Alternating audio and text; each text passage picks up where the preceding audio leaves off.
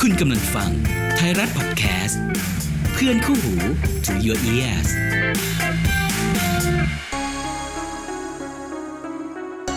คุณกำลังฟัง Extra Time Podcast เพราะเรื่องราวของโลกฟุตบอลไม่ได้จบภายใน 90 นาที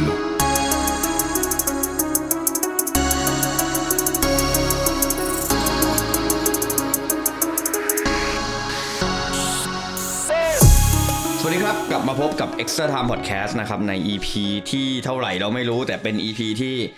เอ่อเรียกว่าใกล้เคียงกับการเปิดฤดูกาลไม่ใกล้ดิ ไม่ใกล้สิ เปิดแล้ว เปิดแล้ว ถ้านับคือจริงๆมันเปิดแล้วแต่ว่า เปิดแล้วหนึ่งเกมด้วย อ๋อเออเพราะมันมันเปิดวันศุกร์หนึ่งอันใช่ไหม อ่าเช้ามืดวันเสาร์ อ่า เป็ นั่ น นละ คู่เบอร์ลี่กับแมนเชสเตอร์ซิตี้ อ่า ซึ่งมีประเด็นตรงที่ว่าเบอร์ลี่เนี่ยมีแวนซองคอมพานีเป็นสิทธิ์เก่าของเป๊ปกอร์เดียล่า อ่า และประเด็นสำคัญกว่านั้นคือแมนซิตี้เพิ่งแพ้ในคอมมูนิตี้ชิลกับอาร์เซนอล ใช่ เป็นไปได้อย่างยิ่งว่าเกมนี้อาจจะมีการระบายแค้น ไปยัง เรียกว่า ที่สิทธิ์เก่าของตัวเอง เรียกว่าเปิดกันดุเดือด ซึ่งซึ่งตอนที่เทปนี้ออนแอร์เนี่ยเรารู้ผลไปแล้วนะ เรารู้ผลแล้ว อ่า แต่ตอนอัดเนี่ยเรายังไม่รู้ ซึ่งก็ อ่าลองดูว่า เกิดอะไรขึ้น ครับ นะครับ ก็เอ่อคอมมูนิตี้ชิลพี่บอย ไม่ได้ดูครับ ไม่ดูเหมือนกัน เอ่อผมมีเหตุผลครับเพราะว่า อ่ะ ผมบินเช้า อ๋อก็ บิน เลย กลับมา ไม่ ที่ก ดู รุงเทพเช้าเช้าแบบเช้าที่สุดเลยเลยเลยไม่ไม่ได้ดูครับ สารภาพไหม เออเออ ไม่รู้ว่าเตะ อ๋อไม่แปลก เขา ไม่แปลกไม่แปลก จำผิดอาทิตย์ คือ อ่า เราอะเราจำจริง ๆ จริง ๆ ต้องบอกว่าทุกอย่างคาดเคลื่อนไปหนึ่งวีค อ่าอ่าไม่ เลย แปลก เพราะว่ามีหลายคนก็ไม่รู้เหมือนกันว่าคอมมูนิตี้ชิลเตะสัปดาห์นั้น ใช่แล้วมันมีความรู้สึกว่ามันไม่ได้โหมโรงอะไรอะมันไม่มีความแบบบิวอัพอ อาจ ยู่ จะเพราะไม่ได้ถ่ายทอดสดผ่านฟรีทีวี เพราะต้องดูผ่าน อืม บีอินสปอร์ต อืมอืมเพราะว่าจริงๆแล้ว เชื่อว่าหลายๆเขาเรียกหลายคนบ้าบอลหลาย ๆ คนอะไปอินอยู่กับการซื้อตัวอยู่ตอนเนี้ย เออใช่ใช่ใช่ นะว่า ว่า แต่ละ ทีม ที ตัว ม เองจะโดนซาอุดิอาระเบียชกหรือเปล่า เออ คือผมผมกล้าพูดในฐานะที่ผมว่าผมโดนฉกเยอะสุดละ เพราะว่าเอ่อท่านกัปตันกับ โอ้โห เอ่อฟาบินโยไปแล้ว อ่าไปคือไปตรงนั้นอะสมมุติว่าผมผมผมบินไปดูเนี่ยไม่เหงานะเหมือนแบบ ไม่เหงาไม่เหงา เออเหมือนได้เจอนักเตะที่คุ้นเคย ได้เจอเจอหลาดด้วยนะ ได้เจอแบบ อ เออรู้สึกแบบโอ้โหนี่มันหลีกหลีกหลีกเฉพาะแบบหงแดงชัด ใช่ใช่ใช่ นะครับ อันนี้ก็เป็นเรียกว่าเป็นอีพีแรกหลังจากที่ อ่า เราห่างหายจากการอัดมานานมากนะ อ่าอ่าจริง ๆ เราไอ้สามอีพีล่าสุดเนี่ยคือเราอัด ล่วงหน้าเลย เราอัดล่วงหน้า ซึ่งคุณผู้ฟังก็น่าจะจำได้เราเราก็บอกไปแล้วแหละแต่ ใช่ ว่า ใช่ นี่คือแบบการกลับมาอัดนี่โอ้สามสามอีพีนี่เท่ากับสามวีคนะเราไม่ได้อัดกันประมาณสามสี่วีคสามสี่วีคด้วยซ้ำ ใช่ อืม เอาง่ายๆผมไม่อยู่กรุงเทพมาสองวีคอะครับ อืม อืม แล้วก็เดี๋ยวก็จะไม่อยู่อีก อืม เราอาจจะมีมหากรรมการอัดล่วงหน้าเหมือน เออ เหมือนกับครั้งก่อนอีกสามเทปเหมือนกัน โปรแกรมอาจจะไม่ค่อยสดใหม่มากนะเรื่องราวใช่ใช่ อาจจะไม่ค่อยสดใหม่มาก แต่ว่า เออก็ก็ก็เอามีดีพอสมควรนะอ่ะ แต่ นี่ เตรียมเรื่องราวไว้แล้วครับ เพราะว่า ครับผม ผมผมค่อนข้างรู้คิวของตัวเองว่า จะต้องไปไหนก็เลยก็เลย อ่า เขียนสคริปต์รอไว้ประมาณห้าเทป นั่นละนั่นละ สบาย อืม แล้วมีมีมีมีอีอีอีอีอีตัวอิจฉาอีกรายการหนึ่งเข้ามา เข้ามาแจมเข้ามาแจมนะครับอ่ะวันนี้เราหลังคอมมูนิตี้ชิลไงเมื่อกี้เลยพูดถึงคอมมูนิตี้ชิลไปหน่อยหนึ่ง เออ ซึ่งมันพูดไม่ได้เพราะว่าไม่ได้ดูทั้งคู่ก็ ไฮไลท์ก็ไม่ได้ดูด้วย อ่ะก็เป็นทีมที่ชนะก็คืออาร์เซนอลนะครับ Arsenal ก็เป็นจริง ๆ เป็นอาถรรพ์นะ อ่าใช่เป็นเป็นเป็นถ้วยเป็นถาดอาถรรพ์ เอ อถาดอาถรรพ์ ถาดอาถรรพ์ ใครได้เอ่อได้ได้แชมป์นี้มันจะไม่ค่อยจะ จริง ๆ มันไม่ใช่อาถรรพ์แค่ช่วงนี้นะ อ่ามัน ตั้งแต่สมัยยุค 90 อ่าครับผม อย่างตอนที่แมนยู i นเต็ดกับอาร์ n นอลเขาเป็นชิงแบบความเป็นหนึ่งใช่ไหมของของลีกอังกฤษอ่ะ อือฮึ ก็ถ้าปีไหนใครได้แชมป์อ่ะ ก็เรียบร้อย โดนอีไอ้ถาด ก ถาดเนี่ยเรียบร้อย อ่า เขาการันตีไว้เลย มันมีมันมีสองอาถรรพ์ครับอันนี้พูดกันตรงๆสองอาถรรพ์คืออาถรรพ์ประเทศไทยกับอาถรรพ์คอมมิวนิตี้ชิลด์ อืม ซึ่งปีนี้สเปอร์อาจจะโชคดีก็ได้แล้วสเปอร์แค่มาไทยเฉยๆไม่ได้เตะ อ่าใช่ เออแล้วแต่นี้ผมเพิ่มเติมนิดนึงคือผม ครั ก็ บ ไปสิงคโปร์มาด้วย อ่า พี่บอยก่อ แล้ น ว จะ ก็ เข้า ไม่ได้ไปไม่ได้ไปดูเกมของสเปอร์นะ แต่ว่าไปเดินโฉบแถวแถวๆเอ่อ national stadium ของเขา อ่า ก็พบว่าคนสิงคโปร์แอสโซว่าเป็นคนสิงคโปร์แล้วกัน เพราะดูจากหน้าตา อืม เป็นบิ๊กแฟนของซนฮึงมิน หนาแน่นเยอะมาก อ่า ดูจากเอ่อการใส่เสื้อเป็นเสื้อเบอร์เจ็ด คือคือต้องบอกว่ามันเป็นเอเชียนพาวเวอร์ ไม่น่าแปลกใจ อ่า อืมคือมันก็มีแบบคนใส่แฮร์รี่เคนอ่ะมันก็มีแต่ว่าถ้าประเมินด้วยสายตาคร่าวๆหลังจากที่ไปเดินเล่นก็คืออเห็นเป็นสนามเครื่องบินค่อนข้างเยอะ อืม นะครับค่อนข้างเยอะ แล้วก็ เออมันก็มีเรื่องตลกคือก่อนก่อนลงเตะอุ่นเครื่องสองสองชั่วโมงอะ ครับ ออฟฟิเชียลของสเปอร์ก็ถ่ายรูปสนาม National Stadium สิงคโปร์ อื ไม่รู้ว่าแซะหรือว่าอะไรเหมือนกัน เออเออเออก็น่าจะแซะแหละ แต่สนามเขาดีจริงครับสนามเขาดีจริงครับ ส่วนของเราก็นะครับตามเรื่องว่ากั ก็ นไป ดีดีดีดีแห เหรอ ละ ครับเหรอครับเหรอครับ ดี ไปเข้าเรื่อง นั่นแหละเมื่อกี้พอพูดถึงคอมมูนิตี้ชิล ครับ ก็เลยนึกถึงว่าเอ้ยทีมที่มันชนะคืออาร์เซนอล อาร์เซนอล นะก็เป็น อืม ทีมที่เราจะพูดถึงบุคคลที่เรียกว่าอาร์เซนเวนเกอร์นี่ถือว่าเป็นอะไรของอาร์เซนอลได้วะ ผู้มีพระคุณ เหรอคำนี้ได้เลยใช่ ใช่ เออ เป็นผู้ริเริ่มผู้สรรสร้าง เป็นอมตะ เป็นตำนาน เป็นคนวางรากฐานของอาร์เซนอลจนถึงปัจ ซึ่ จุ ง บัน จริง ๆ มันไม่ใช่แค่อาร์เซนอลนะ เออ มันพูดถึงเอ่อพรีเมียร์ลีกเลยด้วยซ้ เออใช่ใช่ใช่ถ้าในเชิงของของการปฏิวัติฟุตบอล ำใช่ สมัยใหม่ เออคือคืออาร์เซนอลก็เป็นผู้เขาเรียกอะไรนำเทรนด์ฟุตบอลสมัยใหม่เข้า เป็น มา อิน สู่ เวนเตอร์ครับ เป็น อืม แบบคนเป็นนวัตเป็นนวัตกรนะฮะ อืม อืม อ่ะทำไมย้อนย้อนหน่อยหนึ่งได้ไหม อืมอืมอืม หรือว่า อันนี้ผมยังไม่ได้อ่านสคริปต์นะผมสารภาพตรง อื ๆไม่แน่ใจว่าในสคริปต์มีหรือเปล่าแต่ว่า เกี่ยวกับอะไร ทำไมเราถึงพูดเรื่องนี้ทำไมเราถึงบอกว่าเขาเป็น ไม่ได้บอกไม่ได้บอก ไม่มีนะ โอเค เ ก็คือพูดง่ายๆครับ ก็ประมาณช่วงปลายกรกฎา อืม คืออาร์เซนอลก็เปิดตัวหุ่นรูปปั้นของ อืม อาร์เซนเวนเกอร์ อืมฮึ นะครับซึ่งเป็นรูปปั้นที่กำลังเอ่อชูถ้วยแชมป์พรีเมียร์ลีก อืม นะครับ ก็ตอนนั้นน่าจะในรูปนี้น่าจะถ้าดูจากถ้าดูจากหน้าตาการปั้นเนี่ย ผมเดาว่าน่าจะเป็นช่วงที่ที่รุ่งเอ่อ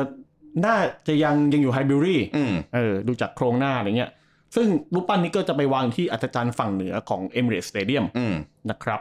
ซึ่งสำหรับมุมมองผมมาผมรู้สึกว่ารูปปั้นเนี่ยมาช้าเกินไปด้วยซ้ อ้าวเหรอ ำอ้าวก็วินเกอร์เขาเป็นปูชนียบุคคลน่ะ อ่าอ่า เออ คือองรียังมีก่อนถูกป่ะ แต่แบบผมคิดว่าแบบจริงๆวินเกอร์มันต้องมีมาตั้งนานแล้วอะ่ะ อืม เออ คือเอาจริง ๆอะ่ะ ควรจะเป็นรูปปั้นแรกๆที่อาร์เซนอลควรจะวางประดิษฐานเอาไว้อะครับ เออ ในมุมมองผมอะ่ะ อ่า เออ คือวินเกอร์คือสัญลักษณ์อ่ะ อืมฮึ เออแล้วก็เรียกว่ายังไงอ่ะ เป็นคนที่พาอาร์เซนอลคว้าแชมป์มากมาย แล้วก็อย่างอย่างที่เรารู้จักกันก็คือการเป็นแบบแชมป์ไร้พ่ายอย่างเงี้ย อืม มันมันสมควรที่จะได้รับการเชิดชู ให้เร็วกว่านี้ด้วยซ้ำอันนี้ในมุมมองผมนะ อืม อืม ประมาณนั้น ก็เลยหยิบเรื่องของเวนเกอร์มาเล่า อืม นั่นเองนะครับอ่ะเอาเข้าเรื่องเลยไหม เอาเลย โอเค เวนเกอร์เป็นเอ่อชายที่เติบโตที่เมืองสตาฟบุก อือฮึ ประเทศฝรั่งเศสนะครับ ในเรื่องของการเป็นนักฟุตบอลอาชีพก็ต้องบอกว่าเวนเกอร์ไม่ได้มีฝีเท้าที่โดดเด่น หรือเป็นที่แบบโอ้สุดยอดอะไรอย่างเงี้ยไม่ อ่า ไม่ อ่า ไม่ถึงขนาดนั้นไม่ถึงขนาดนั้นเลย ซึ่งก็ถามว่าเป็นเรื่องปกติไหมก็ก็ไม่แปลก เพราะนักฟุตบอลจำนวนมากที่เป็นนักฟุตบอลที่ไม่ได้มีชื่อเสียง แต่ตอนเป็นโค้ชเขามีชื่อเสียงมากอ่ะอย่างโชเซ่มูรินโญ่ก็ได้นะครับ มีใครอีกอ่ะอืมเวนเกอร์ก็หนึ่งในนั้นนะครับ อืมฮึ อ่าใครอีกเดียเจอร์เกนครอปก็ถือว่าไม่ได้โดดเด่นมากขนาดนั้นเซอร์เฟอร์ซันก็เก่งในระดับหนึ่งประมาณนี้ หรือคาร์ลอสเคอร์ลอสอะไรเงี้ยก็ไม่ได้แบบชื่อดังอะไรมากมายนะครับ หลังจากนั้นครับก็เวนเกอร์เลิกเล่นค่อนข้างไวนะครับ แล้วก็ไปไปทำงานเป็นผู้ช่วยโค้ชของโค้ชที่ชื่อว่าชองมาร์คชิลูให้กับทีมคานส์ อืม นะครับคานส์ที่เป็นคานส์เดียวกับ อ่า เอ่อ มื เท อ ศ คาน ใช่เทศกาลภาพยนตร์นะครับ โดยการทำงานของเวนเกอร์ในช่วงแรกที่คานส์นะครับก็คือทำหน้าที่เป็นผู้ช่วยโค้ชเป็นผู้ช่วยโค้ชเลยนะ อืม โดยที่ถ้าเรา specific job description ลงไปของเบนเกอร์คือการเก็บข้อมูลคู่แข่ง อืม นะครับ การรวบรวมข้อมูลต่างๆ ทั้งของตัวเองและของคู่แข่งให้กับ H Code ก็คือชองมาร์คชิลูนั่นเอง อืม แล้วก็ทำการวิเคราะห์ฝั่งตรงข้ามว่าฝั่งตรงข้ามจะเล่นอย่างไร รับมืออย่างไร แล้ว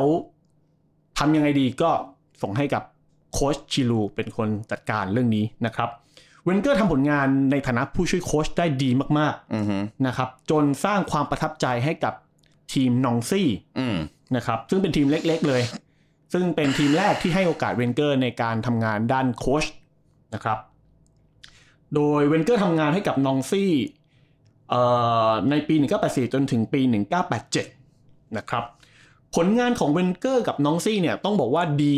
จนแบบน่าตกใจ เพราะว่านองซี่เนี่ยเป็นทีมที่พูดง่ายๆเป็นทีมเล็ก อืม พอเป็นทีมเล็กปุ๊บก็คือสิ่งที่ตามมาคือไม่มีเงิน อ่างบประมาณในการสร้างทีมก็จำกัดจำเขี่ย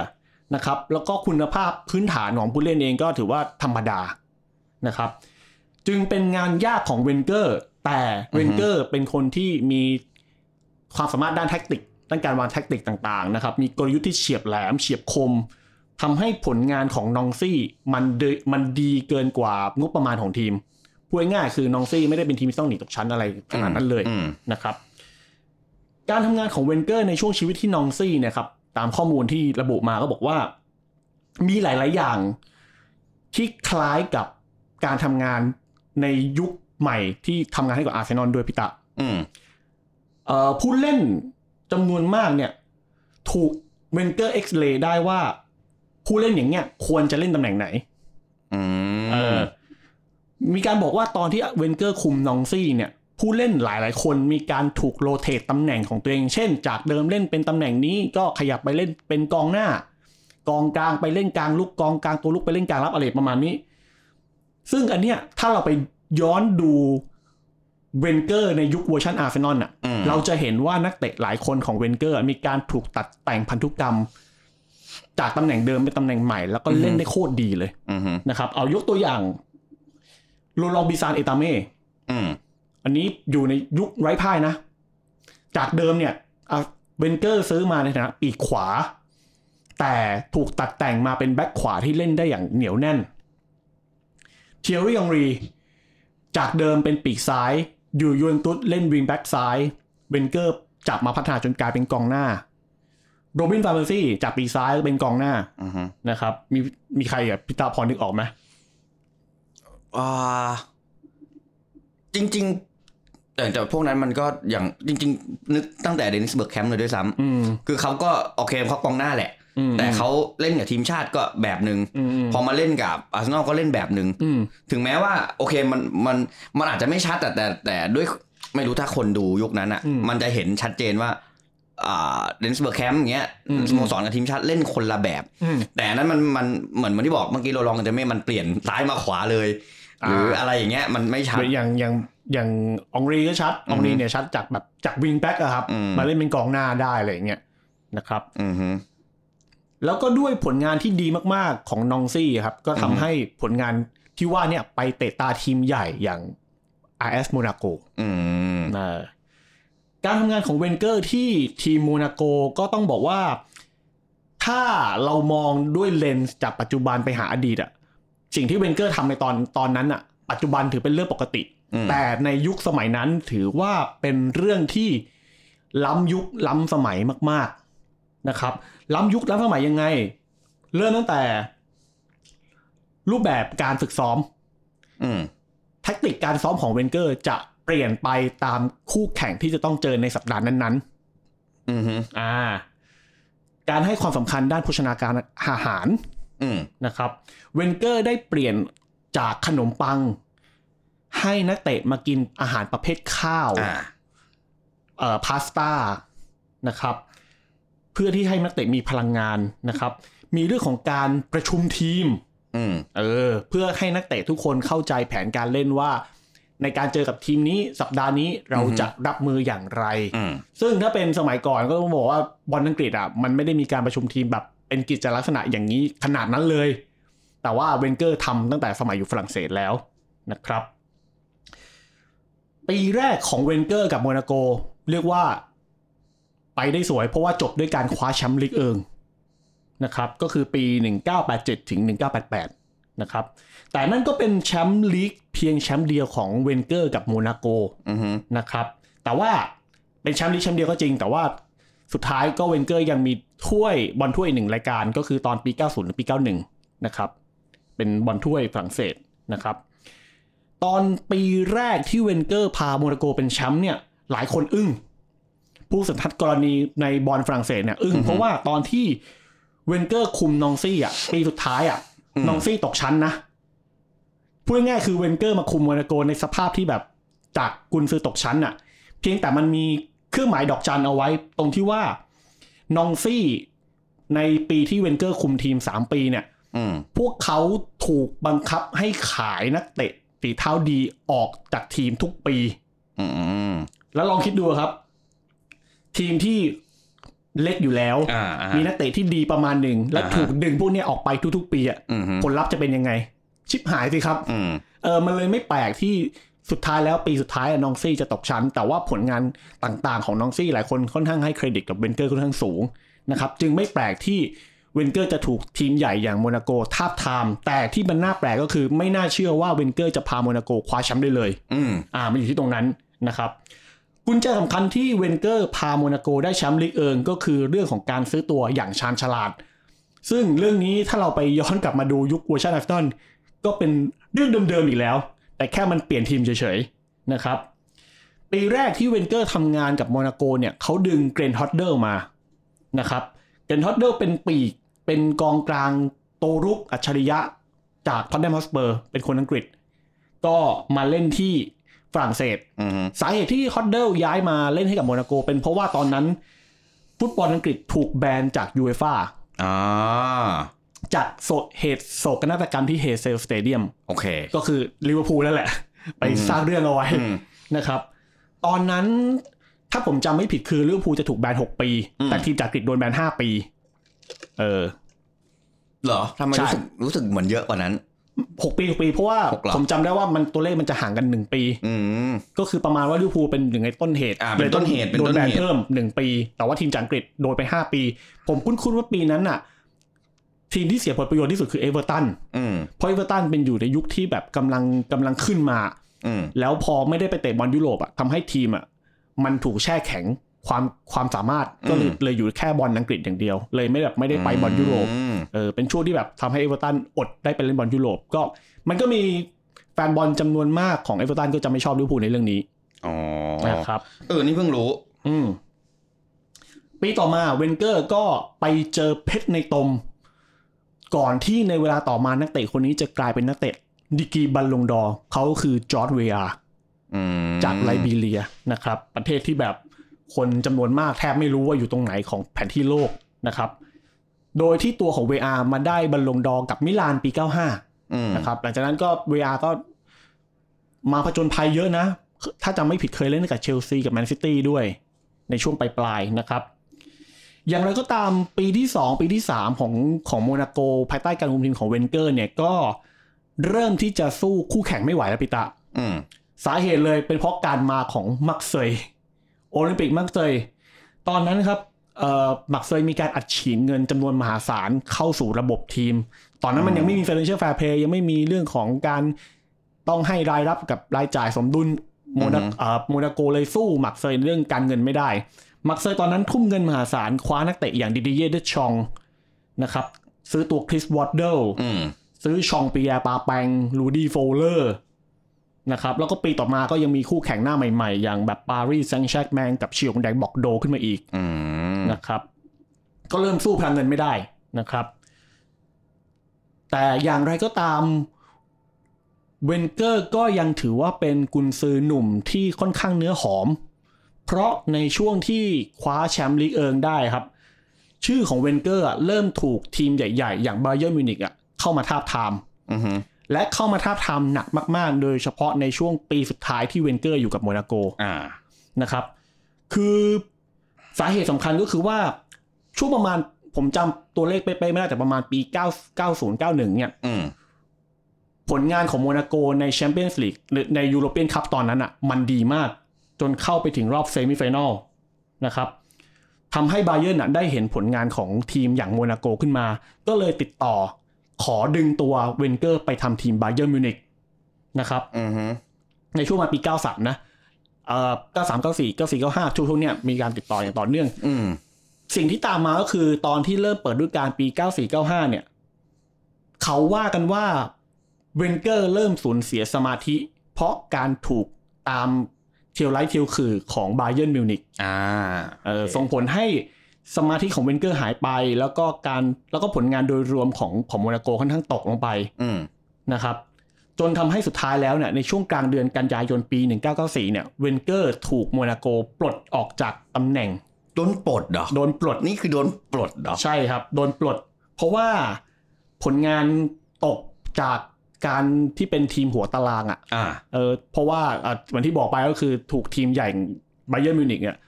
ติดต่อมาตลอดหนึ่งปีอย่างเงี้ยโอ้มันก็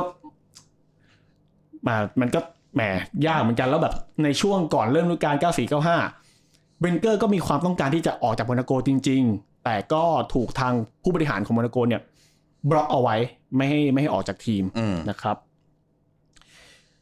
แล้วก็ตอนปี 95 ก็เป็นช่วงที่เวนเกอร์ย้ายไปทำงานที่ประเทศญี่ปุ่น อืม เออกับทีมนาโกย่าแกมปัสเอทนะครับ ซึ่งก็อยู่กับทีมประมาณ 1 ปี แต่สิ่งที่น่าสนใจก็คือในช่วงเวลานั้นมีหลายคนถามมากว่า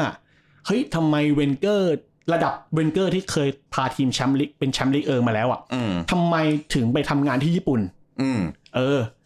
แล้วมันเกิดอะไรขึ้นกับช่วงเวลาที่ถูกไบเยอร์มิวนิกทาบทามนะครับ เรื่องนี้เวนเกอร์พูดในปี 2001 เขาบอกว่าจริงๆแล้วอ่ะ ต่อให้ในปี 94 เดือนกันยาปี 94 เนี่ย ถ้าตัวเขาไม่ถูกโมนาโกไล่ออกอ่ะ ไม่ว่ายังไงก็ตามหลังจบฤดูกาลเนี่ยเขาก็จะลาออกจากโมนาโกอยู่ดี อืม สาเหตุสำคัญก็คือว่า ตอนนั้นลีกเออมันมีปัญหาปัญหาหนึ่งพิตะ ถ้าพิตะจำได้ก็คือ หมักเซยติดสินบนผู้ตัดสิน แล้วก็ถูกลิฟแชมป์ เออ อันนี้จำไม่ได้เลย เอ ฮะ อ มันจะมีเรื่องเรื่องหนึ่งก็คือหมักเซยเนี่ยไปติดสินบนผู้ตัดสิน แล้วก็ อ่า เออ มันทำให้มันทำให้สุดท้ายแล้วอะตัวของตัวของเวนเกอร์รู้สึกสูญเสีย สิ้นศรัทธาในฟุตบอลฝรั่งเศส อืม เขาก็เลยอยากที่จะออกจากการทำงานในในลีกเอิงแล้วก็ประจวบเหมาะกับที่ไบเยนก็ติดต่อมาตลอด อืม เขาก็เลยอยากไปทำงานที่ไบาเยอร์นมิวนิกแต่ก็ถูกบล็อกเอาไว้ ก็ก็เลยก็เลยไม่ได้ไม่ได้ทำก็เลยสุดท้ายก็ไม่ไม่ไม่ว่ายังไงก็คือเวนเกอร์ก็คิดอยู่แล้วว่าเขาจะออก แต่ก็แต่ก็ไม่ได้ถูกออกด้วยแบบสัญญาหมดเป็นการถูกออกแบบถูกไล่ออกนะครับ ส่วนการทำงานที่ญี่ปุ่นเนี่ยเออมีหลายคนก็บอกเหมือนกันว่า คนระดับเวนเกอร์พลาดไปนะ ที่ไปทำงานไกลถึงญี่ปุ่นน่ะ อืม เพราะต้องบอกว่าญี่ปุ่นตอนนั้นคือยังไม่เคยไปเล่นฟุตบอลโลก ใช่ไหมแล้วก็เออเรียกว่ายังไงอ่ะ ยังลีกก็ไม่ได้แข็งแกร่ง เจลีกก็ยังธรรมดา แล้วทำไมแบบคนระดับที่มีดีกรีแชมป์บอลถ้วยสูงสุดของฝรั่งเศสกับ อือฮึ แชมป์ลีกเอิงอ่ะต้องมาทำงานที่ญี่ปุ่น อืม นะครับ แต่สุดท้ายก็ไม่มีผลอะไร เพราะสุดท้ายหลังจากหนึ่งปี เวนเกอร์ก็มาปรากฏตัวในฐานะผู้จัดการทีมของอาร์เซนอลและเป็นชาวฝรั่งเศสคนแรกบนเวทีพรีเมียร์ลีกด้วย อืมฮึ นะครับ ในฤดูกาลแรกของเวนเกอร์กับอาร์เซนอลเนี่ย ผมจำได้ว่าเวลานั้นผู้สื่อข่าวและผู้สันทัดกรณีชาวอังกฤษเนี่ยบอกว่าอาร์แซนฮู อืมฮึ ใครคืออาร์แซนนะครับ ในวันที่เขาเดินทางมาที่ไฮบิวรีตอนปี 96 นะครับ เดือดจัด เวนเกอร์ตอนนั้นเข้ามาทำงานแทนที่ของบรูซรีออกนะครับ อืมฮึ โดยมีกรณีที่รีออกเอ่อเขาไปมีปัญหากับเดวิดดีน ซึ่งเป็นผู้บริหารระดับสูงของอาร์เซนอลตอนนั้นนะครับ หลังจากที่ปลดรีออกออกจากทีมเนี่ยอาร์เซนอลก็ไปทาบทามโยฮันครอยฟ์มาคุมทีม อืม เพียงแต่ว่าเดวิดดีนไปใช้สาริการลิ้นทอง คุยกับบอร์ดผู้อ่าบอร์ดผู้บริหารอาร์เซนอลด้วยกันบอกว่าเฮ้ยคนที่เหมาะสมอาจจะไม่ใช่โยฮันครอยฟ์แต่เป็นอาร์เซนเวนเกอร์ อืม แล้วก็แบบจริงๆ ผมว่าถ้าเป็นถ้าผมเป็นบอร์ดบริหารอาร์เซนอลอาจจะงงก็ได้ว่าใครคืออาร์แซนเวนเกอร์เพราะต้องบอกว่าบอลอังกฤษกับบอลฝรั่งเศสอะมันมันคือคนอังกฤษอะไม่ได้ตามบอลนอกประเทศตัวเองอยู่แล้วอะ อ่า แล้วนี่แบบใครคือเวนเกอร์อีกอะแล้วแบบในอังกฤษก็ไม่เคยมีผู้จัดการทีมฝรั่งเศสมาก่อนด้วย ถูก อันนี้เรื่องใหม่มาก แต่ก็ไม่รู้ยังไงก็สุดท้ายก็เวนเกอร์ก็ได้มาเป็นผู้จัดการทีมของอาร์เซนอล อืม นะครับ แต่ว่าก่อนหน้าที่เวนเกอร์จะตบปากรับคำกับเดวิดดีนเนี่ยเขาได้บอกให้เอ่อเดวิดดีนไปเซ็นสัญญานักเตะสองคนที่เขาต้องการมาก่อน อืม คนแรกชื่อเรมิกากนะครับ คนที่สองคือปาติกเวียร่า อืม อันนี้เราเคยคุยในเอเอพิโซด อ่า ปาติ ข ก อง เวียร่า ของ แล้ว เวลาอยู่แล้ว บอกว่าเวนเกอร์เป็นคนที่ต้องการตัวเวียร่ามาร่วมทีมล่วงหน้าก่อนที่ตัวเขาจะตามมาสมทบ อืม นะครับ คือเรียกว่าอยากได้ก่อนที่ตัวเองจะมาคุมด้วยซ้ ผมว่าเผลอๆเป็นหนึ่งในเงื่อนไขด้วยซ้ำว่า อ่า ให้เซ็นมาให้ได้ก่อนแล้วเดี๋ยวค่อยมาว่ากัน อืม นะครับเวนเกอร์เปิดตัวอย่างเป็นทางการกับอาร์เซนอลในวันที่ 1 ตุลาคมปี 1996 นะ ำ ครับ อืม แล้วก็เหมือนที่บอกไปก็คือเขาเป็นผู้จัดการทีมชาวฝรั่งเศสคนแรกบนเวทีพรีเมียร์ลีก อ่า นะครับ ไม่น่าเชื่อนะ ถ้าเราพูดกันแบบเหมือนดูจะเป็นเรื่อง ดูยิ่งสมัยเนี้ยดูเป็นเรื่องปกติมาก ใช่ แต่นี่คืออาร์เซนอลก็คือคนแรกนะ ก็อาร์เซนฮูอะครับ เออ อาร์เซนฮู แบบ เป็นพาดเป็นพาดหัวหน้าหนึ่งของสำนักพิมพ์กีฬาแบบว่าอาซันฮูก็ซึ่งมันก็โอเคมันก็ไม่เซนแหละ อืม อืม มันไม่เคยมีจริง ๆ ไม่เคย แล้วก็เหมือนที่ผมบอกไปเมื่อกี้ก็คือ คนอังกฤษอ่ะ ไม่ได้ดูบอล อืม สมัยนั้นเอายิ่งสมัยนั้น ไม่มีทางดูบอลข้างนอกอ่ะ อ่า เออ เราลองคิดดูอ่ะสมมติผมย้อนกลับมา เรารู้ถึงช่วงที่ไทยลีกกำลังเริ่มอ่ะ อืม มันก็จะมีแต่โค้ชที่แบบเป็นโค้ชในบ้านเราอยู่แล้ว ไม่ได้มี แล้ววันหนึ่งอยู่ๆเอาเอาเขาเรียกโค้ชต่างประเทศมา อืม มันโอเคมันอาจจะไม่ได้ไม่ได้แบบเหมือนอาร์เซนฮูเพราะว่าหลีกเราไม่ได้โต อืมอืม แต่อันเนี้ยหลีกเขาใกล้ๆกัน ใช่ หลีกอังกฤษเนี่ยใหญ่กว่าด้วยซ้ำการเอาคนจากหลีกหลีกฝรั่งเศสที่ตอนนั้นไม่ได้ดังมากอ่ะ แล้ว เข้า เรา มา ทำเบนเกอร์มาจากญี่ปุ่นด้วย เออใช่ยิ่งตัวมันก็ยิ่ง ยิ่งงง ยิ่ง อะ เข้าไปใหญ่นะครับมันก็มันก็เป็นเรื่องปกติแหละช่วงช่วงช่วงนั้นแต่ว่าโอเคมันพอมันมายุคเนี้ยมันเริ่มปกติที่ โอเคเราเห็นผู้ช่วยการทีมต่างชาติมีเฮดโค้ชต่างชาติ แล้วก็เออโอ้โหมันมันแต่ละลีกมันคือการ เออมันมันมันมีความหลากหลายสูงมาก แล้วผมว่าเบนเกอร์อาจจะเป็นคุณูปการให้กับกุนซือชาวฝรั่งเศสหลาย ๆ คนด้วยนะ อ่า ถูกต้อง เพราะแบบ ถูกต้อง คนอย่างเวนเกอร์มาปุ๊บเฮ้ยเหมือนมันพาสเจอร์ไรส์ว่าเฮ้ยเทรนเนอร์ฝรั่งเศสผู้จัดการทีมฝรั่งเศสมีฝีมือว่ะ ชอบคำว่ามันพาสเจอร์ไรใช่ เออมันก็เลยแบบมีการดึงคนนู้นคนนี้มาอะไรเงี้ยนะครับเอ่อในวันเปิดตัวกับอาร์เซนอลเวนเกอร์บอกว่าสาเหตุสำคัญที่เขาเดินทางมาอังกฤษ เพราะว่าเขารักฟุตบอลอังกฤษ อืม ที่นี่เป็นประเทศต้นตำรับของฟุตบอล ผมผมก็คือเวนเกอร์ ชอบจิตวิญญาณของเกมฟุตบอลอังกฤษ และอาร์เซนอลเป็นทีมที่มีศักยภาพ อืม นะครับ ซึ่งอาร์เซนอลของเวนเกอร์เนี่ยใช้เวลาแค่ 2 ปีจากจากทีมที่ถูกเคยเรียกว่า boring Arsenal อืม กลายมาเป็นแชมป์พรีเมียร์ลีก อืม นะครับ สิ่งที่น่าสนใจก็คือในช่วงเวลานั้นถ้าถ้าถ้าเรานั่งทำแมชชีนกลับไปนะครับ เราจะเห็นได้ว่าคู่แข่งของแมนเชสเตอร์ในเต็ดส่วนใหญ่จะไม่ค่อยยั่งยืน ถูกปะ อืม ถ้าอย่างอ่าต้น 90 เนี่ย จะเป็นลีฟยู n นเต็ดแต่ลีฟก็จะมาแค่ปีเดียว 2 ปีแล้วหายไป อืม แบล็กเบิร์นโรเวอร์ส อืม อืม เป็นแชมป์แล้วก็หายไปนิวคาสเซิลไม่ได้แชมป์ด้วย แล้วก็หายไป อืม แต่อาร์ n นอลยืนอยู่ อืม เป็นคู่แข่งที่สดกับแมนยูเต็ดมันสักมากในช่วงตั้งแต่ปลาย 90 จนถึงต้น 2000อ่า2000 ประมาณ ผมให้ประมาณ 2002 อ่ะ อ่า เอา ก่อนที่ ว่า 2003 2003 2004 จะเริ่มเห็นโรมันอับราโมวิชมันเริ่มมันเริ่มเปลี่ยนไป มันคือมันไร้พ่ายอ่ะอ่ะคิดแค่นี้พอ ใช่ใช่ อ่า มันมี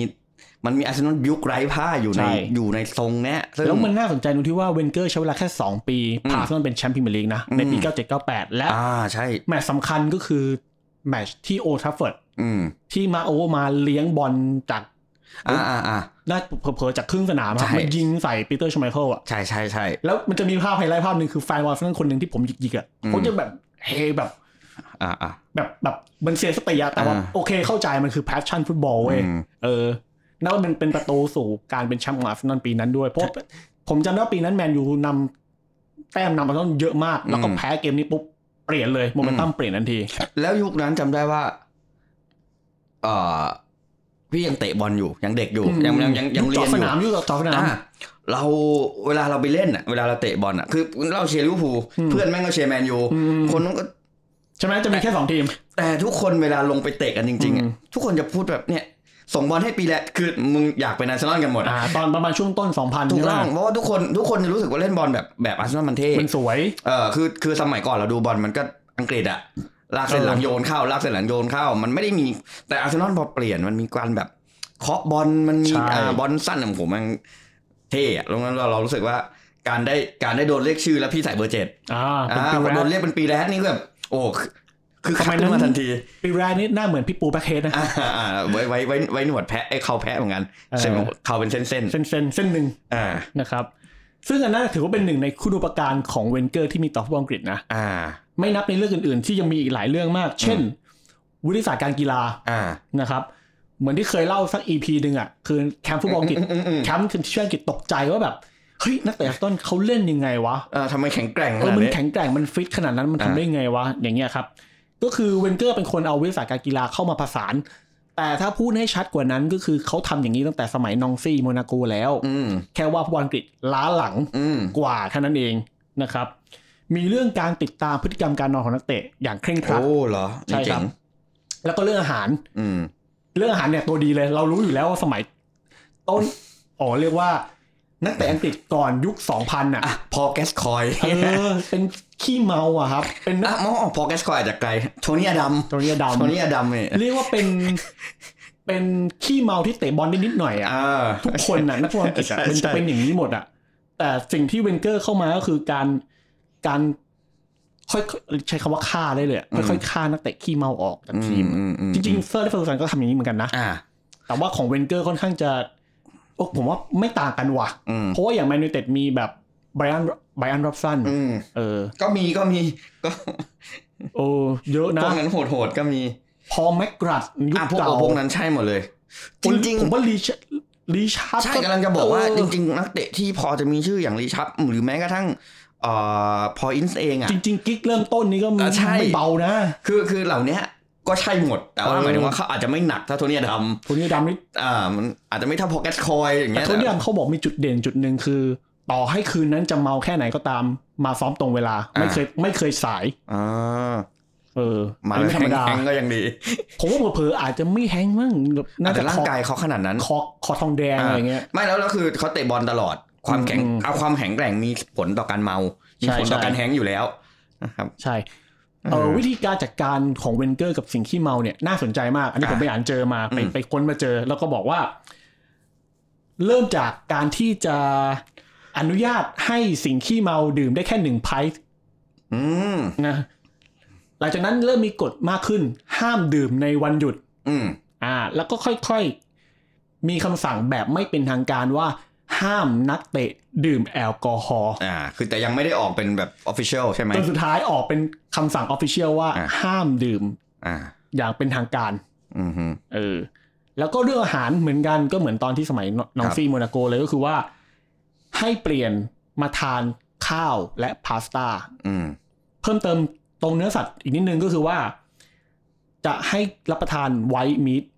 อืม ไวท์มีทก็คือเนื้อสัตว์ขาว เช่น กุ้ง อืม ปลา อืม ไก่ ไก่อ่ามาถึงไก่ อ่าลดการบริโภคเนื้อหมูกับ เนื้อเนื้อ เวัวนื้อเนื้ เนื้ อวัว อวัวแหลมใด ๆ ก็ไม่ได้ อ่า เออ พูดง่ายๆอะไร ที่เป็นเนื้อแด ที่ ง หั่นออกมาเป็นเนื้อแดงครับ อืม ห้ามหมด อืม ก็เลยมีการปฏิวัติเรื่องนี้ แล้วก็ห้ามกินฟาสต์ฟู้ด โอ้โหแล้วแล้วแล้วเมืองอย่างอังกฤษอ่ะ โอ้โห ฟิตแอนชิพที่ไม่อร่อย เออ มันมีคำกล่าวคำหนึงอันนี้ผมไม่ไม่ไม่เรียกว่ายังไงอ่ะ เอาว่าเป็นเอาว่าเป็นสำหรับผมอ่ะมันมันค่อนข้างเป็นเป็นสิ่งที่ตลก แล้วก็ผมว่า อืม ค่อนข้างจริงคือฟิตแอนชิพของอังกฤษอะไม่อร่อย แต่ฟิตแอนชิพที่อร่อยอยู่ที่เมืองไทย เหมือนกันครับ ถ้าเกิดใครใครได้ดูอ่า Facebook ช่วงนี้ที่มันมีนักเรียนอังกฤษออกมา อ๋ บ่ อนใช่ บ่น ใช่ อาหาร ใช่ คือเชื่อไหมว่าน้องชายผมอะไปเรียนอังกฤษ แล้วเล่าเรื่องนี้ให้ฟัง อืมอืม ซึ่งผมอะก็แค่นึกในใจว่า คือเห็นมาตั้งแต่เด็ก อืมอืม มึงมึงมึงเลือกกิน เยอะ มึงเออมึงมึงเลือกกิน เออ มันก็คงมันจะแย่สักแค่ไหนพอมาถึงเนี้ย เราเราแบบเออเออมันคงพูดจริงแล้วล่ะ แต่ที่น้องบอกว่าแย่ที่สุดของมันคือคือฮอทดอกบอกว่า แย่ๆไงอะ บอกว่ากินไม่ได้อะ กินไม่ได้ กินไม่ได้บอกว่า เป็นไส้กรอกห่วยๆกับ ใช่ ขนมปัง ใช่คือเขาบอกว่าเราก็แบบเหรอวะมัน อืม นั่นคือ นั่นคือยุโรปมันคือต้นตำรับไส้กรอกอยู่แล้ว ถึงแม้อังกฤษจะไม่ใช่แต่ว่า นั่นคืออยู่ในยุอยู่อยู่ในยุโรปมึง เอ ต้อง อ ไส้กรอกมึงต้องดี บอกว่าพี่ไส้กรอก ต้องเยอรมันเท่านั้น ไส้ไม่แล้วมันบอกว่า เอาเป็นว่าเราโชคดีที่เกิดประเทศไทยที่แบบเดินเข้าร้านสะดวกซื้อแล้วเจอไส้กรอกที่โคตร อ๋อ โคตรอร่อยในแบบเราอะ ไส้กรอกแป้งก็ยังอร่อยนะ เออใช่ ไส้กรอกแป้งหน้าโรงเรียนอ่ะ ใช่ ซึ่งทั้งผมผมมันผมเข้าใจนะ คือผมพอนึกนึกออกว่าเออมันคง ของ แบบ พี่ตาเรียกไส้กรอกตูดหมาปะ อ่าใช่ โอเค ทุกคนเรียกอย่างนี้หมด เออ อยู่ที่ว่ามันจะหยาบถึงเลเวลไหน เออ มันมันมีมันมีตั้งแต่แบบมันแบบเขาเรียกอะไรตั้งแต่ออนแอร์ได้ยัน อ่า ยันออนแอร์ไม่ได้อะ เอ อ นะครับอ่ะ นะครับ แล้วก็ความเป็นตำนานของอาร์เซนเวนเกอร์ก็สิ่งเป็นสิ่งที่เราปฏิเสธไม่ได้เนาะ เออ เพราะว่าเขาเป็นหนึ่งในบุคคลที่น่าเคารพไม่ใช่แค่ในเชิงฟุตบอลเท่านั้นนะ ใช่ใช่ อืม ซึ่งเอาจริงนะผมยังนึกความดุของเขาไม่ออก หมายถึงว่า นึกเวลาเขาดุไม่ออก ผมว่าถ้าตอนเนี้ยอเมซอนพรามอะไปถ่าย เอ่อสารคดีอะผมว่าอาจจะได้เห็นมุมความโหดของเวนเกอร์ อ่าอ่าอ่า เออ เพราะจริงๆเขาดูนิ่งเขาดูนิ่งคือคืออย่างเซอร์เล็กซ์อย่างเงี้ยนึกออก อ๋อแน่นอน เป๊ปเจอร์เกนครอปเนี่ยโอ้โหเรานึกท่าเวลาโกรธออกนะ ใช่ แต่แต่อาร์เซนเวนเกอร์อะเราไม่ค่อยเห็น เราไม่ค่อยเห็นการแสดงอาการโกรธ อ่า ถ้าเห็นชัดสุดคือการปะทะคารมกับโชเฟ่มูรินโญ่ อ่าแค่นั้นนั่นจะเป็นอันเดียวแต่ว่า เรายังนึกไม่ออกว่าเขาจะแฮร์ไดเออร์ได้เหรอวะสมมติว่าถ้าเป็น เออคนดูเขาแบบดูรู้แบบโปรเฟสเซอร์อ่ะ อ่าเขาดูเป็น professor เขาดู อ่า เขาดูต้องพูดจาเชื้อดเฉือนมากกว่า อ่า อะไรเงี้ย เขาดูเหมือนโปรเฟสเซอร์ในซีรีส์ อ่าในในอ่าเอาชื่อภาษาอังกฤษแล้ววะ คาซา ไม่ใช่ คาซาภาษาฝรั่งเศสไอยภาษาสเปน อ่า เออแปลว่าบ้านอะไรเงี้ย เออมันคือชื่อเรื่องอะไรวะ มันนี่ไฮส์ เออ Money ไฮ Heist มันนี่ไฮ เออ ส์ ใช่ มั มัน น นี่ นี่ ไฮ หายมัน ส์ นี่หาย นะครับ นึกชื่อไทยออกเฉยนะ ชื่ออะไรนะ ทรชนปล้นโลก อ๋อ ทำไมนึกออกก็ไม่รู้ โอเค โอเค นะครับ สิ่งที่น่าสนใจของเวนเกอร์ ถ้าเอาเฉพาะในเรื่องของฟุตบอลให้กับอาร์เซนอลนะ อ่า ก็คือการเปลี่ยนจากทีมที่ถูกเรียกบอ r ริ n งอาร์เซนอลน่ะเป็นฟุตบอล อืม เอนเตอร์เทน อืม ที่สวยงาม ซึ่งสนุกจริง ใช่เออเป็นฟุตบอลที่สวยครองบอลดี ๆ อืม คอนโทรลฟุตบอลได้อย่างงดงาม อืม เล่นฟุตบอลเกมรุกไม่ใช่เกมรับ อ่า ใช่ไหมแล้วก็แท็กติกก็ก็ดี ดี นำความสมัยใหม่ แปลกๆที่บอลอังกฤษ น่าดูอ่ะ น่าดู บอลสั้นบอลแบบ ใช่ไม่ใช่ AI อะโยน โยน AI อะโยน แล้วคือกองหน้าตอนนั้นมันคือเทอรี่องลีเดนิส อ่า เบิร์กแคมป์โอ้โหมัน ยุคก่อนนั้นเป็นเอียนไรท์ อ่า ใช่ไหมตอนอัพยุคตอนได้แชมป์สมัยแรกก็มีอเนลกา อาเนลกาอาเนลกา โอ้เราเนลกาเก่งมาก อะ นิวก้าเป็นคนที่เก่งและอยู่แม่งทุกทีม เพราะว่าหลังจากนั้นเขาก็ไปมาดริดด้วยการ อ่า ที่แบบเขาอยากจะย้าย อ่า ใช่ไหมอยากจะย้ายตอนนั้นค่าตัวแพงมากยี่สามล้านปอนด์แล้วก็อยู่ได้ปีหนึ่ง เออ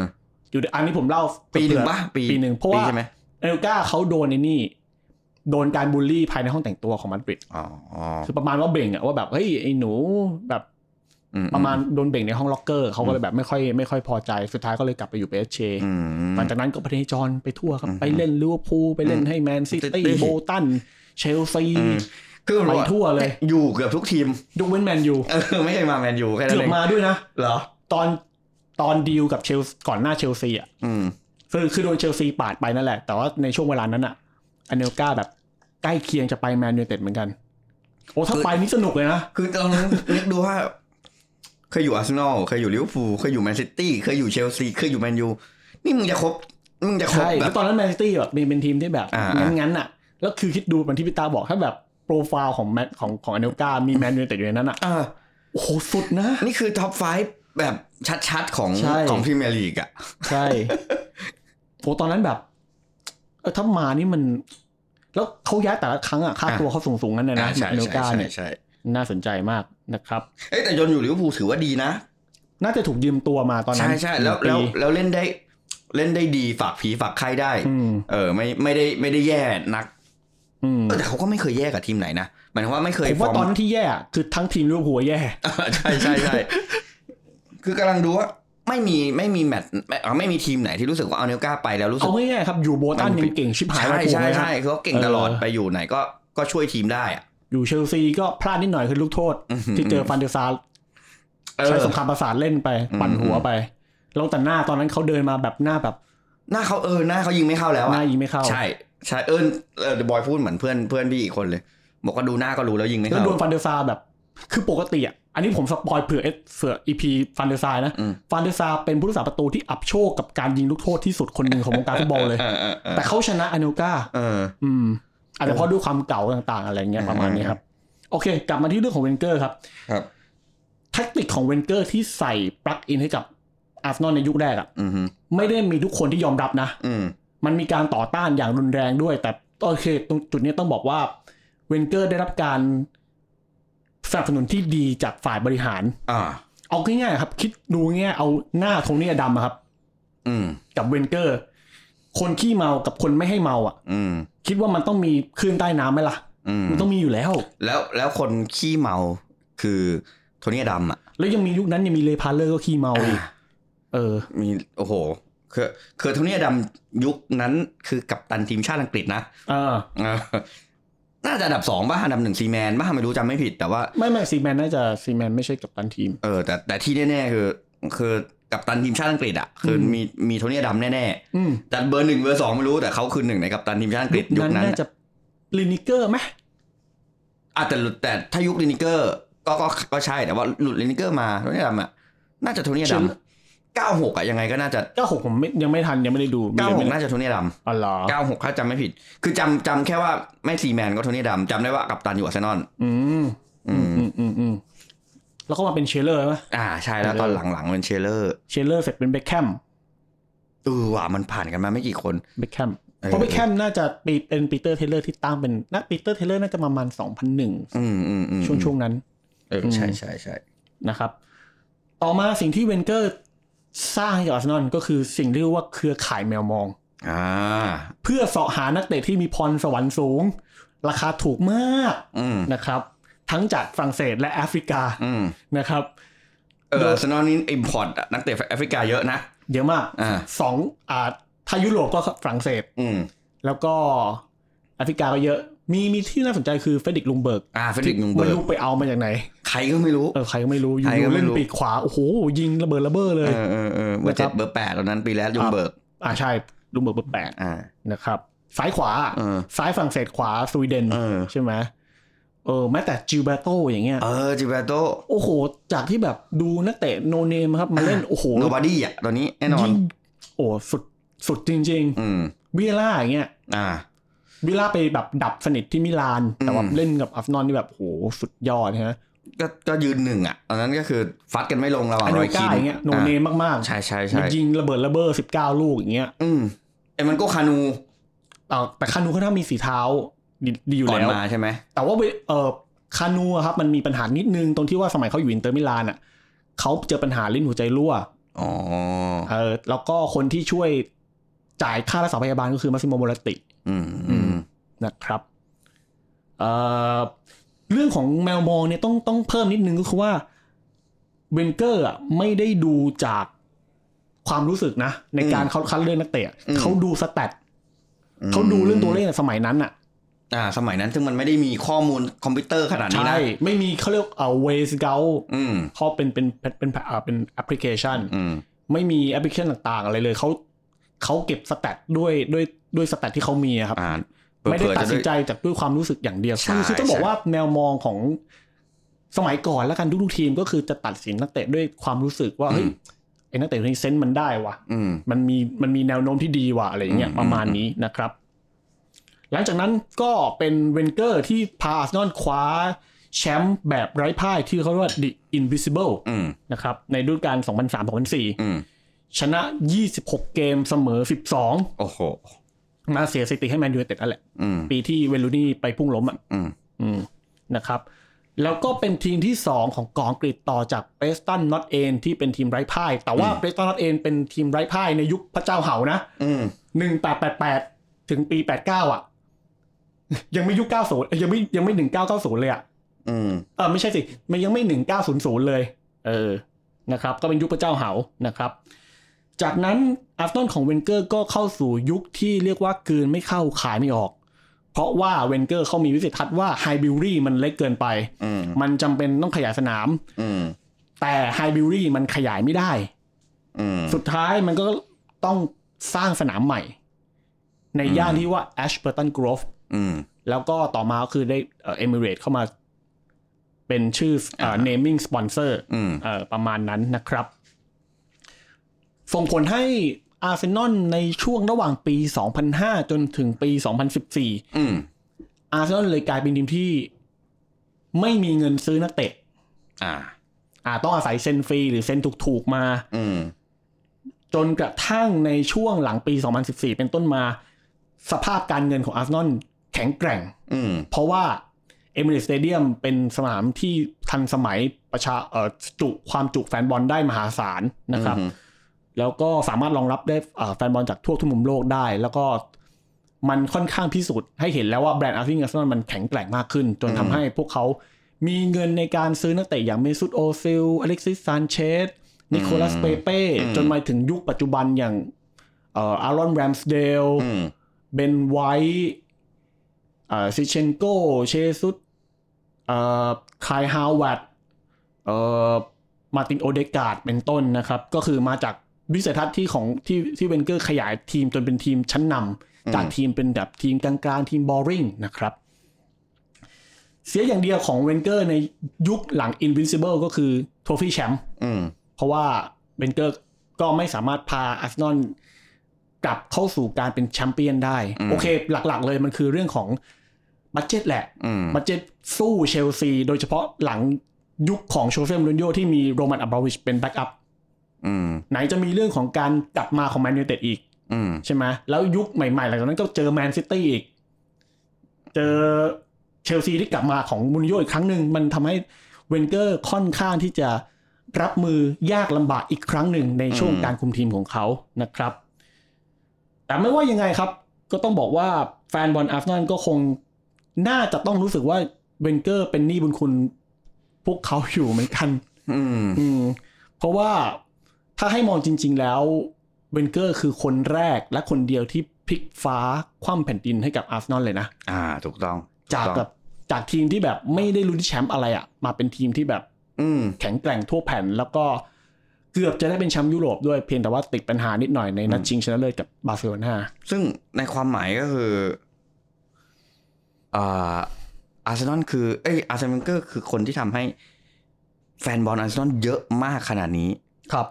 ใช่ เลยด้ว ใช่ ยซ้ำใช่ใช่แน่นอน ถูกไหม แน่นอน เนอะ แน่นอนครับแน่นอน เออคือโอเคเมื่อก่อนก็คงมีมีคนเชียร์เยอะแหละ แต่การที่อาร์เซนอลเกอร์เข้ามาแล้วทำให้ทีมมันพีคขนาดเนี้ย มัน ครับ คือการทำให้แฟนบอลของอาร์เซนอลคือ มีเยอะขนาดที่เราเห็นนะตอนเนี้ย อืม อืมโหมันจริง ๆ มันคือคนมีรูปปั้นอะ ใช่มันต้องมีรูปปั้นตั้งก่อนก่อนก่อนก่อนปีเนี้ยตั้งนานแล้วอะไรอย่างเงี้ยครับ อืมอืม ก็คงต้องบอกว่าจากวันนี้ไปจนถึงชั่วฟ้าดินสลาย ก็เบนเกอร์จะกลายเป็นสัญลักษณ์ให้กับอาร์เซนอลในฐานะเป็นทั้งผู้ริเริ่มผู้สรรสร้าง ผู้ไร้พ่าย อืมอืม และเป็นอมตะนิรันดร์การให้กับ อืม ทีมทีมนี้ที่ชื่อว่าอาร์เซนอล อืมแหมเป็นอีพีที่ดูแบบ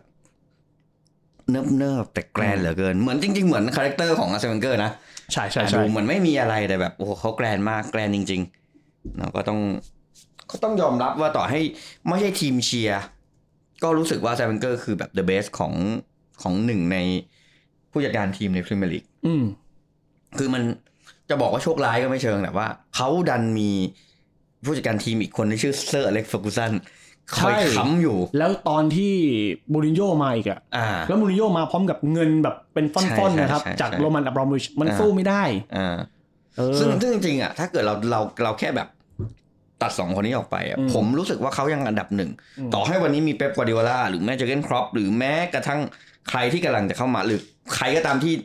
เนมมิ่งใหญ่ๆ ตอนเนี้ยผมว่าก็ยังก็ยังไม่สามารถทาบรัศมีของอาร์เซนเกอร์ได้ คือเวนเกอร์ใช้เงินไม่เยอะด้วยนะ ใช่ใช่ โอเค ปีหลังๆ มันก็มีช่วงที่แบบเขาใช้แบบซื้อเมซุตโอซื้อ อืม ซื้อ อืม เอลิกเซอร์อย่างเงี้ย แต่ในช่วงที่แบบอาร์นอลที่เขามา อืมอืมอืม มันไม่ได้มีเงินขนาดนั้นไง อืม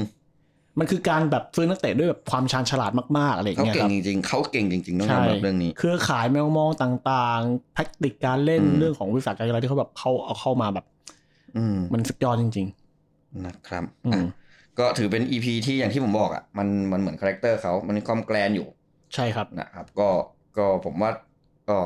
ต่อให้คนไม่ได้เชียร์อาร์เซนอลก็น่าจะเห็นด้วยกับพวกเรา แล้วก็ อืม ก็น่าจะเข้าใจสิ่งที่เราพูดถึงว่าแบบเออมันแกลนจริง ๆ แล้วก็เป็นเป็นอินสปายบางอย่างเหมือนกันนะ อืม พอฟัง อืมอืม วิธีการทำงานเขาฟังแนวคิดอะไรเงี้ยนะครับ ก็เป็นอ่ะเป็น EP ที่อิ่มเอมใจก่อนจะไปดูบอลพรีเมียร์ลีกที่เปิดฤดูกาลแล้วนะตอนนี้ะ เพราะปีนี้อาร์เซนอลเสริมทัพได้น่ากลัวเหมือนกัน น่ากลัว นะ น่ากลัวแล้วก็คิดว่ากลับมาลุ้นแชมป์ชัดๆ แล้ว กลับมาตั้งใจลุ้นแชมป์ใช้คำนี้ ผมว่าเขามีประสบการณ์แล้วแหละว่าแบบ อืม ปีที่แล้วเขาพลาดอะไรไป ใช่ใช่ใช่ ปีนี้คงพลาดแบบเดิมไม่ได้แล้ว สมมติอ่ะถ้าเทียบง่ายๆ คือ ปีนี้บาร์เขาอยู่ตรงนี้บาร์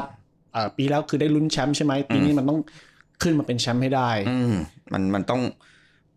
มันต้องไม่พลาดแบบเนี้ย แต่ก็ เออ ไม่ง่ายนะ เพราะอย่าลืมว่าแมนซิตี้ตอนเนี้ย อืม เขาครบเครื่องตรงที่ว่าเป๊ปกวาร์ดิโอล่า อือหือ สามารถเป็นทั้งผู้นำและผู้ตามได้ อืม อ่ะถ้าให้ขยายความก็คือเป๊ปเคยมีประสบการณ์ในการพาแมนซิตี้คว้าแชมป์แบบม้วนเดียวจบ อือหือ ตั้งแต่เกมที่หนึ่งจนจบเกมสามแปด อืม หรือในช่วงปีหลังจากปีที่ลิเวอร์พูลเป็นแชมป์ อืมอืม แมนซิตี้ก็มาฐานะผู้ตามซีซั่นที่แล้วมาในฐานะผู้ตามแล้วก็แซงเป็นแชมป์ อืม เขาอยู่ในจุดที่เล่นได้ทุกเพลย์นี่คือความน่ากลัวของแมนซิตี้ทางเดียวนะ ตอนนี้นะ อืม ทางเดียวที่ที่เราจะไม่เห็นแมนซิตี้เป็นแชมป์อ่ะ อืม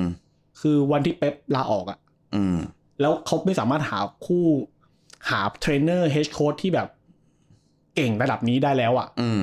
มันก็จะกลายแบบลูปเหมือนกับที่แมนยูเต็ดเจออาร์เซนอลเจอก่อนหน้านี้ครับ อืม อืม อืม อืม คือถ้าเป็นแฟนบอลอังกฤษอะตอนเนี้ยผมว่าทางเดียวคือ แช่งให้เป๊ปเบื่อแมนซิตี้แล้วไปคุมทีมชาติสเปนหรือกลับบาร์เซโลนามันมีแค่นั้นจริงๆนะ อืม อืม อืม ผมก็ยังหาไม่ออกเหมือนกันว่า เราจะเอาชนะคนอย่างเป๊ปยังไงอย่างเอานี้ผมมีตัวอย่างหนึ่งตัวอย่างหนึ่ง อืม นักเตะอย่างลูคัสปาเกต้าของเวสต์แฮมเนี่ย อืมอืมอืม จู่ๆมีข่าวแมนซิตี้ถ้าดูจากแทคนิคการเล่นของเป๊ปอะ อืม ผมก็ยังนึกไม่ออกว่าปาเกต้าจะเล่นยังไง อืม แต่เราต้องไม่ลืมว่าคนอย่างเป๊ปเขามันสมองเขาด้านฟุตบอลเขาเหนือกว่าเราห้าขั้นอะเขาสามารถวางปาเกต้าเล่นได้เว้ย อืม โดยที่เราไม่มีทางรู้ด้วย อืม เหมือนวันดีคืนดีที่เราเห็นจอห์นสโตนมาเล่นแบบมิดฟิลด์ตัวรับ อืม อืม แล้วใครจะไปคิดว่า หรือวันดีคืนดีที่เขาไม่มีกองหน้าตัวเป้ามาปีสองปีอะ อืม จนมีฮาแลนด์อย่างเงี้ยเขาก็เล่นได้ อืม นั่นแหละครับ มันสมองของเป๊ปมันน่ากลัวจริง จริงหน้าทุบเลย ๆยังออนแอร์อยู่นะตอนเนี้ยยังไม่จบนะ อ๋ออ๋อโทษโทษโทษโทษนึกว่านึกว่าอัดอีกรายการหนึ่งอยู่ อ๋อ เออนะครับ อ่ะ พี่บอย สปอยเอพีถอไปหน่อย สปอสปอยได้เลยเหรอ สปอยได้เลยดิ บอกบอกไปเลยใช่ไหม บอกเลยก็ได้จริงๆ ไม่ไม่ไม่น่าจะมีประเด็นอะไร เออเราคุยเราคุยเรื่องอะไรนะลืมละ อ่ะเวรกรรม ก็เมื่อกี้เราพูดถึงกับตันทีมชาติอังกฤษไปแล้วไง แฮร์รี่เคน ไม่ใช่ที่เราพูดกับกับตันทีมชาติอังกฤษ คุณผู้ชื่อเขาไปแล้ว อ๋อเบคแคม เบคแฮม ลืม โอ้โห แล้วเขียนมาเอง เออเขียนมาเองลืมด้วย อืม เบคแคมใช่ไหม ครับ เพราะตอนนี้เดี๋ยวเบคแคมเขากำลังเอ่อโด่งดังในโลกออนไลน์ในฐานะ อ่า เจ้าของทีมหนึ่งในเจ้าของทีมอินเตอร์ไมอามี่และที่ อ่า เป็นทีมที่มีเรียวเนเมสตี้ อ่า มีจอร์ดีอัลบา อ่า มีเซคิโอบุสเกต อืม แล้วก็กำลังจะเวลคัมหลุยส์โซเลส อืม เออ มันมีมีมไม่ใช่มันมีมีมมันมีอ่ะโพสต์หนึ่งที่เป็นเบคแฮมนั่งดู อ๋อ ใช่ เมสซี่ ใช่ เล่น ใช่ แต่ข้างหลังถ่ายรูปกันตรึมเลยใช่ไหม อ่าแบบเออเท่มากเท่มากรู้สึกแบบเออเจ๋งดีว่ะ จริง ๆ มันก็มีภาพคล้ายๆกันอีกภาพหนึ่งพิตะ เป็นภาพตอนถ้าผมจำไม่ผิดนะ น่าจะเป็นภาพที่เลบรอนเจมส์ชูดลูกที่ทำให้เขาได้ทำแต้มสูงสุดตลอดการของ NBA โดยที่จะมีคนคนหนึ่งเนี่ย นั่งดูเฉยๆ แล้วข้างลายล้อมเขาอะคือถือกล้องหมดเลย อื จะมีคนหนึ่งอ่ะ ผู้ชายคนหนึ่งเขานั่งนั่งดูโมเมนต์อันนั้นไว้ อืม เออ โคตรเท่เลย ไม่แต่นี่มันคือคนที่นั่งดูคือเบคแฮมอ่ะ ใช่ใช่ มั ใช่ นมันเออมันเออมันเจ๋งจริงๆคือแบ ถ้า บ ให้พูดตลกกว่านั้นคือเบคแคมคงประมาณว่า กูถ่ายได้ตลอดเวลาแหละ อ่า เรื่องกล้องอ่ะ เออใช่ พวกมึงจะถ่ายก็ถ่ายไปเลยกูก็ถ่ายได้ทุกเมื่อ อืมแล้วคือแบบมัน เออมันมันคือเบคแคมคือ the best ของยุคสมัยที่ยังไม่มีอุปกรณ์ขนาดนี้ มือถงมือถือมันยังไม่ได้ดีขนาดนี้ ใช่ แล้ววันนี้มัน ใช่ คือมันมันมันหนึ่งภาพล้านความหมายจริง ๆ อ่ะ แล้วหนึ่งในคนที่ถ่ายรูป เออ เมสซี่อ่ะ เออ คือวิกตอเรียเบคแคมภรรยาเขาด้วยนะ อันนี้กระจอกสุดแล้ว เออนะครับก็เดี๋ยวมาลองฟังดูว่าพี่บอยไปเอาแง่มุมไหนของของเดวิดเบคแฮม เพราะจริงๆถ้า มา เรื่อง เล่า เบ ให้ ค ฟั แค ง มอ่ะเราเคยเล่าไปประมาณความยาวหนึ่งชั่วโมงใน EP อ่า เจ็ด ใช่ นะครับ แต่นี้ก็จะเป็นเรื่องของอินเตอร์ไมอามี่ สปินออฟออกมา อืม จากจากเรื่องของอินเตอร์แมมี่ใช่ นะ ค ค รั รับ บก็เดี๋ยวมาลองฟังดู ผมว่าจริง ๆ มิติคนเนี้ยทำสักห้า EP ก็ยัง ใช่ ก็ ใช่ ยังเหลือใช่ใช่ ก็ยังเหลือเรื่องให้ท ใช่ ำเพราะว่า ใช่ เขาเขาคือเขาเป็นไอคอนบางอย่างของโลกฟุตบอล ทุกอย่างเลยครับ อืม ทุกวันนี้ เอาผมพูดอย่างนี้แล้วกันเบคแฮมเป็นแอมบาสเดอร์ของนาฬิกาทิวดอร์ อ่า จากเดิมที่หลายคนหลายคนแบบไม่ได้สนใจนาฬิกาทิวดอร์ อ่า คนที่เป็นแฟนฟุตบอลอะแล้วมีเงินนะ อืม ตอนนี้ก็ไปซื้อนาฬิกาทิวดอร์มาใส่ อ่าอ่าเพราะมัน เออ จริง ๆ เขาเขาเป็นอินฟลูเอนเซอร์จริงๆรองเท้าพิเ a เตอร์อย่างเงี้ย อ่า เขาแทบจะเป็นคนแรก หรือว่าคนแรกเลยเนี่ยผม ไม่ ไม่ เป็น แน่ คน ใจ แรก เหร เ e อ เตอร์มีก่อนหน้านั้นแล้ว แต่ว่า อ่า คนที่ทำให้ดังอ่ะมันมีสามคน อ่า เบคแคม อ่า ซีดานเดลปิโร อ่า เออ อันน่ะคือมันมันมันเห็นว่าอินฟลูเอนเซอร์แบบเขาอ่ะมันมันส่งผลจริง ๆ ใช่ มันส่งผลจริงๆ เพื่อนผม ตอนนั้นน่าจะมสามเองมั้ง อืม เด็ก ย่าง ม ผมซื้ สา อ ม เ e เตอร์มาใส่ ใช่เด็ก บ้านมีตังค์กันนั่นอ่ะ มันเก็บเงิน โอ้โห มันเก็บเงินคือมันไม่ได้มันมันต้องบอกงี้ว่า มันไม่ได้แพงมากหรอก แต่สำหรับ แพง เด็กมสาม แพง แพง ราคาแพงราคาแพง ใช่ ซึ่งซึ่งผมบอกเลยว่าถ้าเกิดเราเรามองกันว่า ยุคผู้ใหญ่อะซื้อได้ปกติ อืม แพงหน่อยแต่ซื้อไหว แต่เด็กอะเด็กมสามที่บ้านไม่ได้รวยอะ อืม การได้ซื้อเพลเตอร์มาใส่เตะบอลในโรงเรียนนี่คือแบบ เพื่อนข้างบ้าน โคตรผม เท่ มีเพเดเตอร์เดี๋ยวแล้วผมจะส่งอีพีเนี่ยให้เพื่อนผมฟังด้วย เออจริง ๆ มันเป็นเรื่องมันเป็นเรื่องที่แบบโอ้โหโคตรเก่าแล้วผม ผมแบบ เออ นี่มันคือ พอตอนนั้นอะเราไม่รู้หรอกเราแค่แบบมันซื้อตามเบคแฮมแต่พอมานั่งคิดตอนนี้ว่า นั่นคือแบบ the best ของมันอะ ใช่ the best ของแบบการที่เราบ้านักฟุตบอลหนึ่งคนแล้วเราเตะบอลแล้วเราอยากทำ แล้ว ตาม ถ้าอย่างช่วงต้นสองพันอ่ะ อืม เบคแฮมตัดสกินเฮดอ่ะ โอ้โห ทุกคนตัดสกินเฮดตาม โอ้โหใช่ เนาะ จริง ๆ มันเป็นเรื่องนี้จริงซึ่งซึ่งเบคแฮมเป็นหนึ่งคนที่ผมไม่เกลียดเลย คือเป็น ไม่มี เป็น ใครเกลียด เป็นแมนยูที่แบบ ไม่รู้สึกว่าคนนี้แม่งมีอะไรอ่ะแบบ เออ ไม่ไม่ไม่ไม่ไม่ดีไม่มีความไม่ชอบใด มีแค่เซอร์เล็กอะครับ ตอนนั้นที่ไม่ชอบ ๆแล้วซึ่งซึ่งผมผมจำได้ว่าดูเรื่องโกอ่ะจำเรื่องโก กา ได้ไห โก ม ภาคสองเป็น ภาคสองที่เป็น ไปมาดริด มาดริดอ่ะเออแบบ นั่นเป็นครั้งแรกที่ผมได้ยินเสียงเบคแฮม ออกเป็ดเสียงเป็ดเสียง เออ เป็ด เสียง หน่อย เป็ดผมว่า เล็ก แบบ ๆหน่อย เออขำยังขำเลยว่าเออมันนั่นมันก็ต้องมีอย่างสักอย่างที่ ก็นั่นแหละสาเหตุที่เขาเล่นภาพยนตร์ไม่ได้ อ่าเพราะเสียงเขาไม่เสียงเขาไม่ได้ดูไม่ได้ทุเรศหรอกแต่ ไม่ ว่า ไม่ไม่ไม่ไม่เท่ เออแต่มันไม่เท่เท่าหน้าตา ใช่ใช่ นะก็อ่ะว่าไปเดี๋ยวมันนี่เราพูดไปจะครึ่งแล้วเนี่ย ใช่ เดี๋ยวอีพีหน้าไม่มีอะไรพูดนะครับ ก็อ่ะยังไงก็ฝากติดตามเราเหมือนเดิมบอลกลับมาเตะแล้วนะครับก็ฟังพวกเราด้วยเราก็จะมีเรื่องราวเขาเรียกอะไรมีบรรยากาศของฟุตบอลให้ เออช่วงนั้นช่วงที่ผ่านมามันเงียบเหงาเหลย เออมันเหงาเหงาๆหน่อยนะ ตอนนี้มีบรรยากาศฟุตบอลให้พูดถึงมีเรื่องให้แซวเพิ่มมากขึ้นก็น่าจะมีความสนุกสนานมากขึ้นนะครับ แล้วก็แอบสปอยไว้ต่อจากนี้อาจจะมีพวกเราเป็นวิดีโอแต่ยังไม่รู้ว่าจะเริ่มเมื่อไหร่เดี๋ยว จริ เดี๋ ง ยว เหรอครับผมยังไม่รู้เลย เนี่ยมีมีเริ่มคุยไปแล้ว ตอนนี้กำลังกำลังอยู่ในช่วง develop อยู่ว่าจะไป ครับ ถ่ายยังไงนะครับ แล้วก็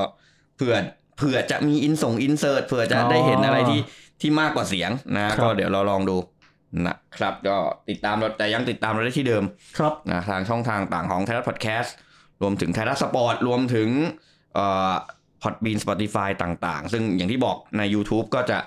พูดคุยกับเราได้ง่าย และในอนาคตที่จะบอกก็คือเราจะจะเห็น เป็นภาพวิดีโอ ครั ก็ บ จะเพิ่มอาจจะเพิ่มอรรถรสในการฟังในการรับชมมากขึ้นนะครับ ครับ ก็ยังไงก็ติดตามผมกับพี่บอยได้ตลอดนะครับ ทางช่องทางต่างๆ ที่ว่าไปในรายการ Extra Time Podcast นะครับผม ครับผม โอเค ยังไงวันนี้ก็ลำลาไปก่อนนี่เป็นหนึ่ง EP ที่ยาวเหมือนกันนะ เหมือนจะไม่เหมือนจะไม่ยาวตอนแรก แต่พอคุยไปคุยมามันยืดยาวมันใช้ได้เว้ย ครับผม นะครับ ก็โอเคยังไงก็ฝากทุกคนไว้ดูบอลให้สนุกนะครับ ผมสวัสดีครับ สวัสดีครับ